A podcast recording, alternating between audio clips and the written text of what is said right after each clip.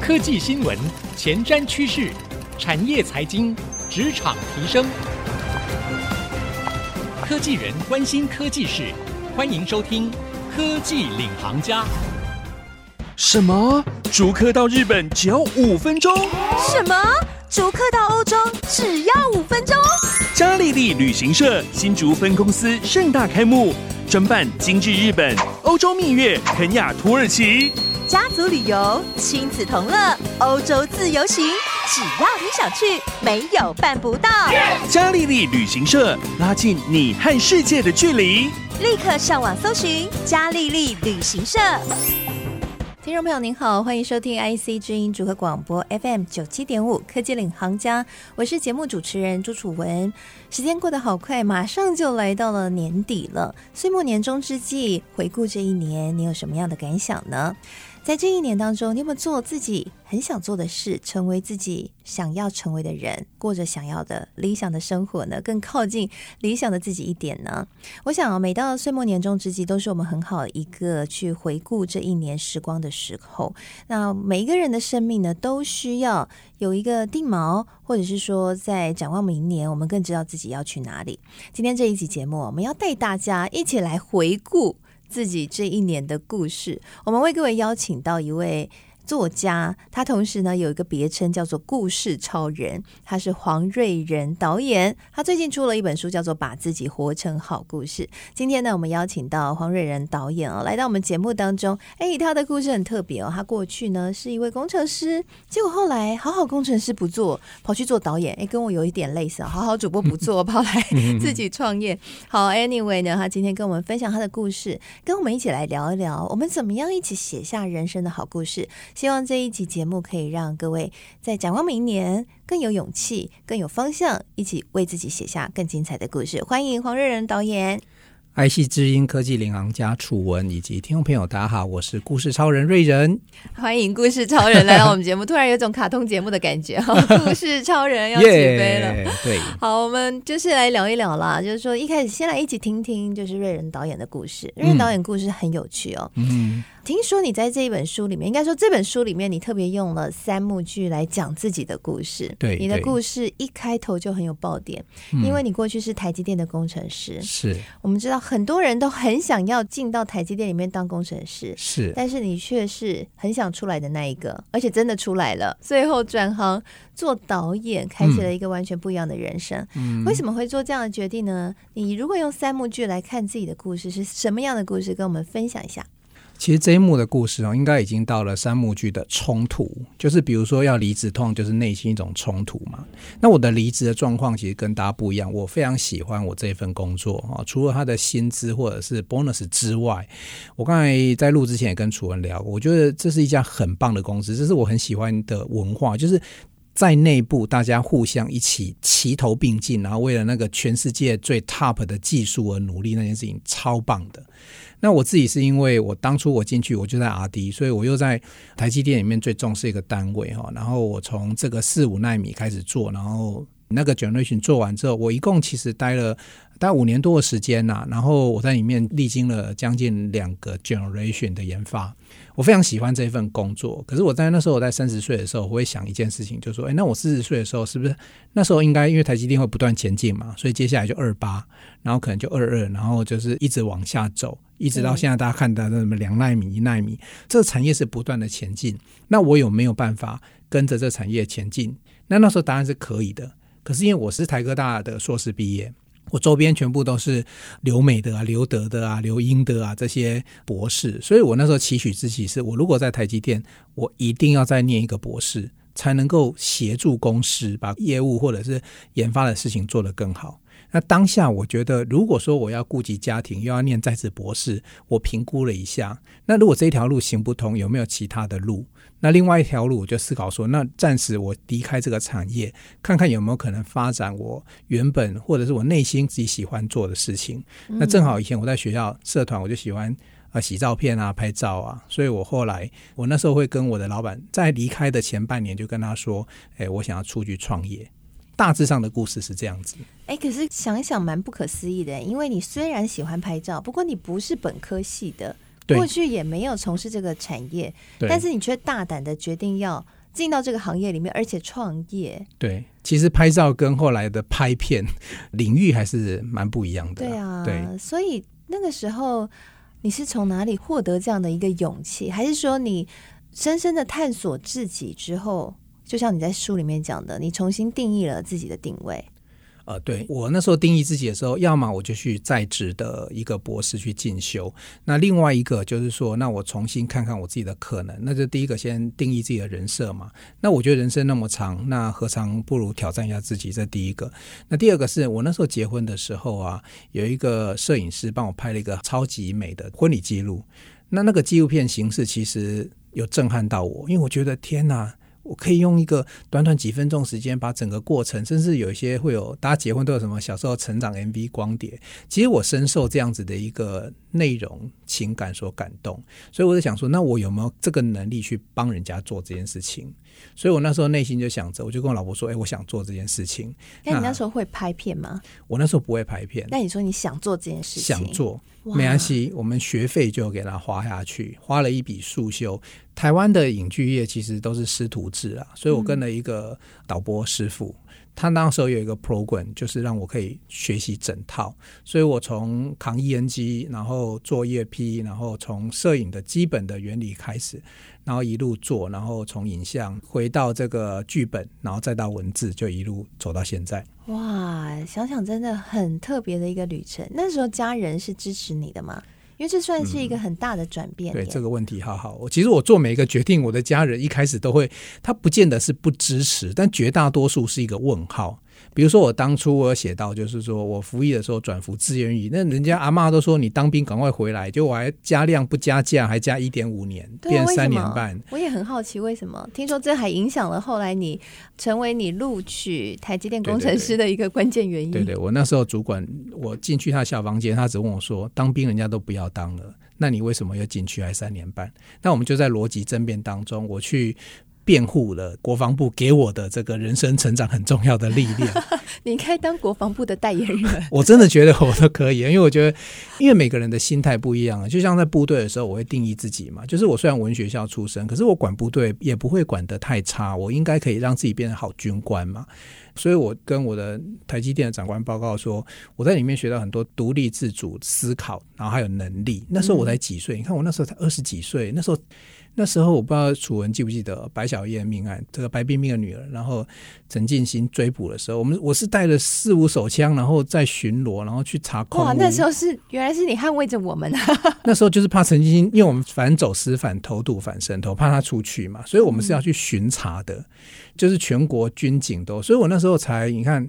那时候才二十几岁而已，就是可能很多人都还在念大四的时候，我在执行这样工作，所以我觉得我会成长的比人家快很多了。嗯，所以后来主管就被你说服了，所以你就成功的被录取成为台积电的工程师。呃，我也不知道他是因为这件事情被我说服，但我觉得主管在考验我的逻辑思考能力，就是一个看起来很奇怪的的问题，那我怎么样让主管能够信服？这也是训练一个工程师思维的一个很重要的过程。倒不是因为那个故事，嗯、是因为他应该在考。考验我就是对事情剖析的能力。是我发现瑞仁导演是一个很会对内探索的人哈，然后你很知道自己要什么，在每一个转折的阶段，你都有不畏世俗的眼光去剖析自己现在需要什么、想要什么，然后希望走哪一条路，呼应了你在书中提到的，就是。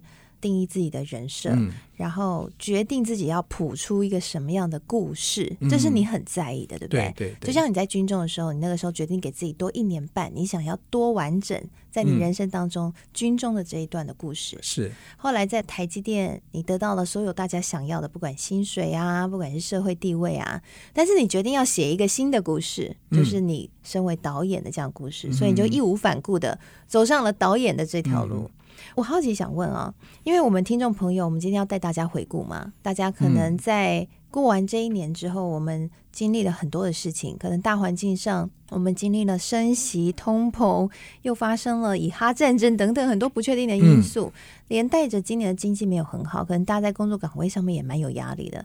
在这一年当中，或许我们都会有很多的反思，或是有很多去思考说，哎，未来我要做什么？但想跟行动是两回事。是的，但瑞仁导演，你的想跟行动看起来是一码子事，想完以后你就行动了。你是怎么给自己勇气的？我觉得先要看清楚自己人生的路，你要走直线还是走曲线呐、啊？那我常常在分享一句话，叫做“人生的路没有直的，只要转弯转得漂亮就值得”。那我一直在思考说，说我每一个转弯，我要转，不能够只是转回头一百八十度走回头路，我要想办法尝试让自己能够转得漂亮。嗯、那。每一件自己想做的事情，就像楚文刚才问的，家人朋友的意见，我觉得我都会参考，但是我要解决他们内心中的问号，我就必须想办法把那个弯。转的超级漂亮，所以我在部队的时候，我就会告诉自己，我不是来赚钱而已，我要让我的那时候反应最大是阿妈，你知道老人家，我要让他知道说，哎，你孙子在部队活得很好，然后你看我都可以得到长官的奖励等等。嗯，然后我如果从台积电离开，我也要告诉我跟我的长官朋友都还有在联络啊，输出了我都还寄给他们，然后他们也很开心说我现在的样子。那我也要告诉他们是说我其实我离开了，可是我创业，创业其实是一条很难的路，可是我只要。愿意用正向的能量鼓励自己，我一样可以活到现在，可以活得很好。所以，其实我不断的在做人生的，就是每一段路其实都是人生的铺陈啊。那我对我自己设下了冲突之后，我们都期待一个美好的解决嘛。那那个解决，就是我们讲的铺陈、冲突、解决的三幕剧。所以，我自己的做法是这样：把人生拉高一点，格局拉高一点，在人生的时间轴里面学会。穿越、跨越跟超越，穿越时空，看看过去的自己，也去想想未来你自己可能是谁。想到你的可能是谁之后，你会遇到障碍，你要想办法跨越。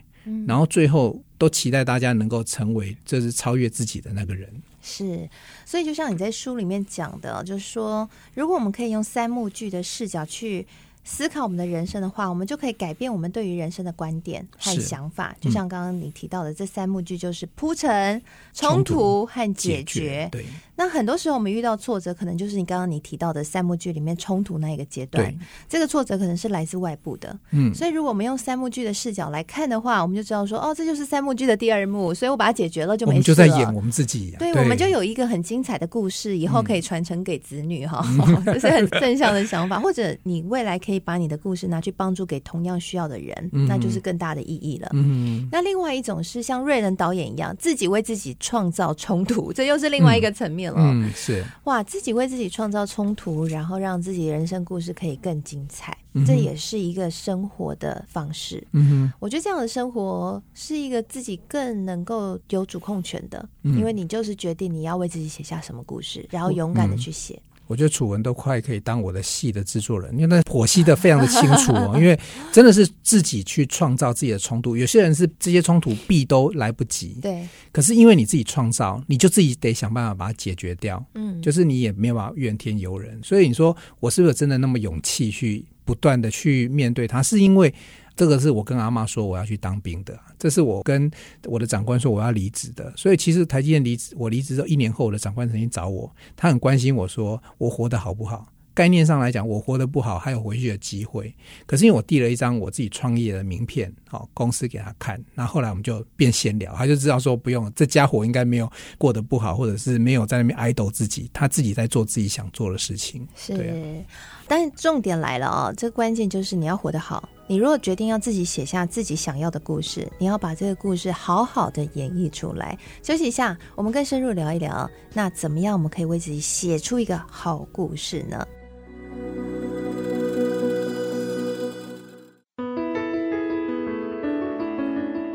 欢迎回到科技领航家，我是节目主持人朱楚文。今天我们在节目当中为各位邀请到故事超人黄瑞仁导演来跟我们一起分享他的人生故事，还有跟我们分享。如何可以把自己活成一个好故事？上半集节目呢，我们了解了瑞仁导演他的三幕剧观点哦。他面对他的人生精彩的各个转折，其实就是用三幕剧，自己为自己创造冲突，然后解决，去主导他写下自己人生故事的这样的一个执笔权。那接下来下半集节目，我们要来更切入这个主题了，就是那到底当我们已经有那个勇气，我们也知道自己要写什么样的故事，可是我们要如何把自己活成一个好故事呢？毕竟大家还是有点压力哦。嗯、就像你的长官可能会关心你，哎，离职创业之后活得好不好啊？嗯、我们要活得好嘛，我们才有继续写故事的持续力。那我想问瑞仁导演，你觉得一个好故事的元素是什么？好，不过在回答这个问题之前，我也请听众朋友也楚文也思考看看，就是我们都讲好故事嘛，我们倒过来讲，有没有坏故事？有，当然了。其实，或者是说坏故事，某种程度它也会变成好故事，就是一个故事嘛。所以我的想法是这样子，就是只有好故事以及快要好的故事。什么叫快要好的故事呢？就是结构上还不那么完整。嗯，所以如果说要定义好故事来讲，我的定义很简单。我们刚才讲说一个故事，我刚才用的三幕剧其实也不是我发明的，这是学术理论或者是戏剧界。那天我跟刘亮佐斗哥也聊到这个东西，因为他也是超厉害的这个戏剧的泰斗啊，他也告诉我说，哎，这这是三幕剧，就是大家沿用很久的，就是最安全的一种做法。所以你希望你自己的人生能够在一个好故事的定义底下，那你当然先看看好故事的定义。比如说，纵轴是剧情，横轴是时间，然后画出来就会有一个铺陈冲突解决的类似曲线，大家就会听到说高潮迭起啊、转折啊等等，这些都是好故事的要素。但，我把重点都写在书里面了。那我简单来讲，就是说。如果是这样的话，那你的人生以人生的角度来讲，你的故事到底是好故事还是坏故事呢？我举一个，我最近正好也访谈到一位哈，就是一个素人妈妈，其实她对她的家庭非常非常的热爱，所以她很会煮东西，她都是一个很棒的妈妈。可是我也问她说：“那你为什么现在这么执着于当一个专职妈妈？”她告诉我说：“因为她小时候家庭。”不完整，他是一个单亲家庭，所以他一直期望有一个好的家庭。可是他今天一旦成为妈妈之后，他很认真的去扮演好这角色，突然发现，其实人生还可以过得更好一点。为什么？他创建了七个读书会，然后用阅读来改变自己。你看哦，他的人生本来是缺了一角，后来他自己努力扮演好自己那个专职妈妈，同时也让自己跳脱原本妈妈的框框，变成一个读书会的召集人，让人生充满精彩的故事。所以原本一直有缺的那一角，他自己不断的弥补，这个结构会越来越完整。对这位妈妈来讲，她其实就已经活在好故事的这个架构里面了。所以我说，没有坏故事。只有好故事以及快要好的故事，嗯，所以听众朋友，其实你也不要紧张，你就觉得哎，我现在钱赚的不够多啊，我现在都一直经济不好啊，我的恋情不够好啊，我的事业不够好。其实那个不够好，另外一个角度是让你有机会赶快去找到怎么样去补足这个不够好，怎么样把这个架构补好，变成人生中一个很强大帮助你前进的力量。是，其实我们看看那个韩剧的男女主角，通常都是先很衰，嗯、然后 然后呢才逆转胜哈，因为逆转胜的故事才能够感动人嘛哈。如果他从小就是含着金汤匙长大，然后长得又漂亮又帅，然后一路都很顺遂，那有什么看头嘞？回顾一生平平淡淡也是很无聊哈。对啊，所以呢，我很喜欢瑞仁导演说的这句话，就是人生只有好故事和即将要变好的故事。嗯，我觉得瑞仁导演应该要改名叫正向超人，更 好了，开个玩笑。那书中还有提到故事铅笔盒，又是什么样的概念呢？其实，在书里面我分成三幕，我故意把那个书也把它分成三幕剧，哈，看起来就有点铺陈冲突解决的概念哦。那二十一个章节里面有十四个章节啊，都会有关于这个内容的心法或工具，所以我就故意把它类似把里面的东西再拿出来，把工具或者是心法，比如说谈三幕剧啊，谈素材的来源在哪里，谈一些经典的故事原型，甚至也有比如说用曼陀罗思考法去收。收集就是九宫格思考法，收集素材的一些方法，因为这个都是比较工具的内容，那让大家可以直接找到重点，然后直接用那个工具去规划自己的故事或自己的人生，所以这是其中的一个小小的设计。嗯，是，所以这其实是一个思维的方法了哈。嗯，很多时候我们思维改变了。未来就改变了，对，哦，这蛮重要的啊，嗯。所以在这个部分呢，瑞仁导演也有很多的分享。那最后，我想要请瑞仁导演跟我们分享一下。其实刚刚听到你非常知道自己是谁，想要做什么，你给自己一个非常明确的人设。这个人设也不断变换，大概变了三次，一次是军官，一次是工程师，嗯，第三次是导演。导演，当然，现在还有作家啊，还有你的其他的身份，像是老师等等的。嗯在这个转换的过程当中，你有曾经遇过很严重的困难或是挑战吗？或是曾经让你快要丧志了，嗯，但是你又突破嘛？我们也想听听看你的三幕剧的 细节。好的，其实我每一幕就是每一段时期哦，都是一个故事。那故事在跑的时候，一定都会发生困难，那你才能够克服困难，那才会变成好故事。这是架构的概念嘛？我二零一二年的时候，那时候我觉得台湾微电影元年，拍了很多的短片。我那时候有一个三集的短片，我走了新竹县十三个乡镇。二零一四年的时候。跟消防局合作了《我的一一九老公》那一部也是很多人看的一个微电影哦。二零一五年有一部高中生的微电影，就是湖口高中的老师跟学生，就他们而已，没别人的，一起拍了一部微电影叫《一起》。二零二零年跟这个联发科技一起拍的这个叫《一起看见，一起实现》。我举这些例子要告诉大家，因为这里面很多都是比较是纪录片的类型哈。我举我导演的生涯，拍片其实最大的考验，第一个是时间，第二个是资源。那我常常在讲说，哈，你没预算，至少给我时间；没有时间，至少要有预算。那有时候通常是我常常遇到是这两个都没有，就是没有时间也没有钱，那怎么办？比如说我的一九老公就是真的很快，就是他们消防局很快的想要做出一个成果，可是呢，确实也没有时间可以拍哈。这个在我创作上常遇到的两个难题啦。那这个是我最困难的地方，包含写书、拍片、剪片，然后做 podcast。都需要时间，每个人，包含楚文，我相信时间也都是我们最大的敌人。那我怎么去处理这些问题呢？我会这样子做哈，人总是会有惰性，所以要先解决自己惰性的问题。那我通常会要求自己，比如说我想要休息，有时候看本书是一种享受，可是，在看这个叫做想看的书之前，我可不可以看该看的书之类的？所以，先做一件该做的事情，然后再做一件想做的事情。让生活跟工作可以 balance，然后我觉得另外一个很重要是做每一件事情都一定要进到心流状态，很专注，就是真的那就是废寝忘食。可是呃，不是叫大家都不要去吃饭，都不要睡觉，都熬夜，而是说要让你的专注到，因为那个专注才会产生效率，然后最后。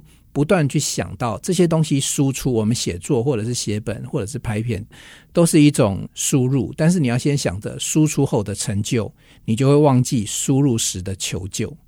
就是说，我们输入的时候都会求救啊，不行，我时间不够，时间不够。可是你要想着，有一天我可以去领金马奖、金钟奖。哦，对啊，我们做节目不是也都很认真努力做？如果有一天能够被肯定的话，我这时候所有的努力。都值得，所以先做该做，再做想做，然后进入心流，然后想着输出后的成就，会忘记输入时的求救。这是我解决这些困境，就时间跟资源困境的方法。哇，在。